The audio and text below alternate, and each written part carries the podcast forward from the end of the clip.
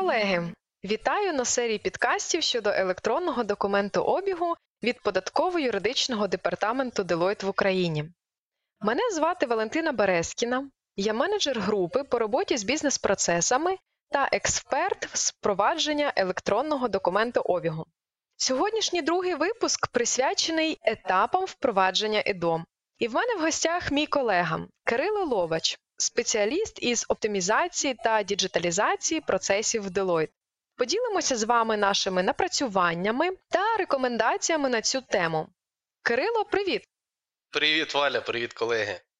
Ми з тобою неодноразово планували і втілювали проекти ЕДО і розуміємо, що це комплексний, багатостадійний процес. Сьогодні пропоную обговорити три кити, на яких стоїть основа даних проєктів. А саме, перше мапа процесів, друге вибір платформи ЕДО, третє переведення паперових документів в цифровий формат. І ти знаєш, часто чую питання від клієнтів на етапі планування. Навіщо готувати мапу процесів? Це ж не головне у впровадженні ЕДО. Ну або ж така думка: ця мапа не має жодного значення. Що ти думаєш щодо цього?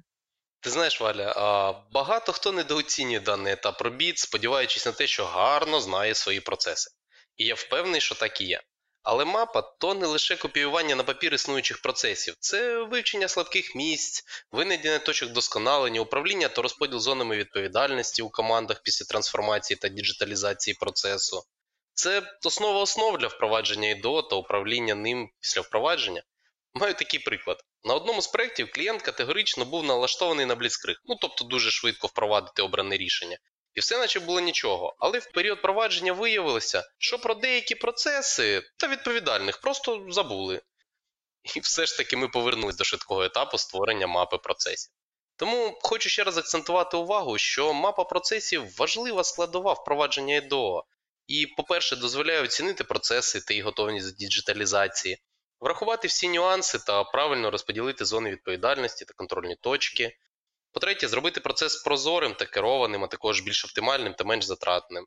І останнє, але не менш важливе, підготувати підґрунтя для вибору платформи EDO. До речі, Валя, розкажи, будь ласка, слухачам про наш підхід щодо вибору платформи EDO. Так, звісно, Кирило, вибір платформи EDO – наступний кит даного процесу.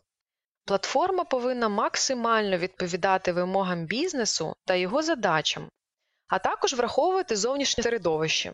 Ну, наприклад, клієнтів, постачальників, партнерів тощо.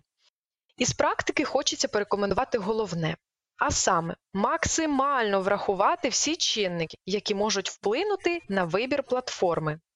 Я би назвала наступні: перше внутрішня структура IT рішень.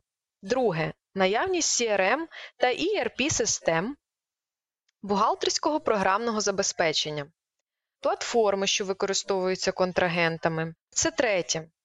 Четверте. Вимоги до IT безпеки. П'яте. Можливість інтеграції з іншими системами компаніями. Шосте. Розміщення платформи у внутрішній чи зовнішній it інфраструктурі компанії. І сьоме задачі, що стоять перед такою системою. Кожен з цих та багато інших моментів повинні бути ретельно вивчені та прораховані під час вибору платформи для впровадження. І тут таке питання, що також я постійно чую від клієнтів: чи можна самостійно обрати платформу без допомоги професіоналів? Яка твоя думка? Ну, звичайно, можна. Зазвичай наші клієнти дуже свідомі в цьому плані, але бачимо з практики, що внутрішніми силами клієнта це займає доволі багато часу. Тому кожен клієнт обирає сам, як саме краще рухатись з вибором системи. Так, безумовно, згодна з твоїм підходом. Адже потрібно оцінити, який час на пошуки буде рентабельніший внутрішніми силами компанії чи за допомогою зовнішнього консультанта з досвідом. І останнє, що хочеться обговорити, але не менш важливе, це етап аналізу документів, що будуть оброблятися за допомогою платформи EDO. Крило, що концептуально потрібно зробити на цьому етапі?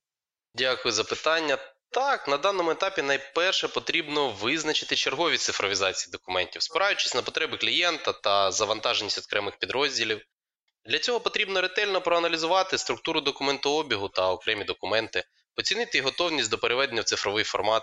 Дана процедура є гарним фундаментом для того, аби позбавитися зайвих документів та оптимізувати зміст існуючих, перевірити їх на відповідність потребам бізнесу та внести необхідні правки.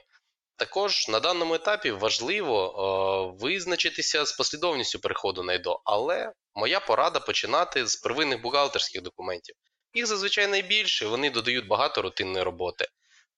Потім переходити до договорів та внутрішніх документів. Але в кожному випадку послідовність може бути різною, залежить від конкретних потреб.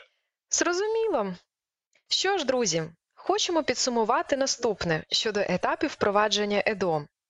Перше. Планування є основою успішного впровадження ЕДО. Друге. Етапи впровадження залежать від потреб бізнесу. Але головні три кити, як мапа процесів, вибір платформи та аналіз документів, потрібно обов'язково врахувати перед впровадженням. А у нас на сьогодні з Кирилом все. Почуємось на нових Deloitte Talks. Бувайте! До зустрічі, почуємось!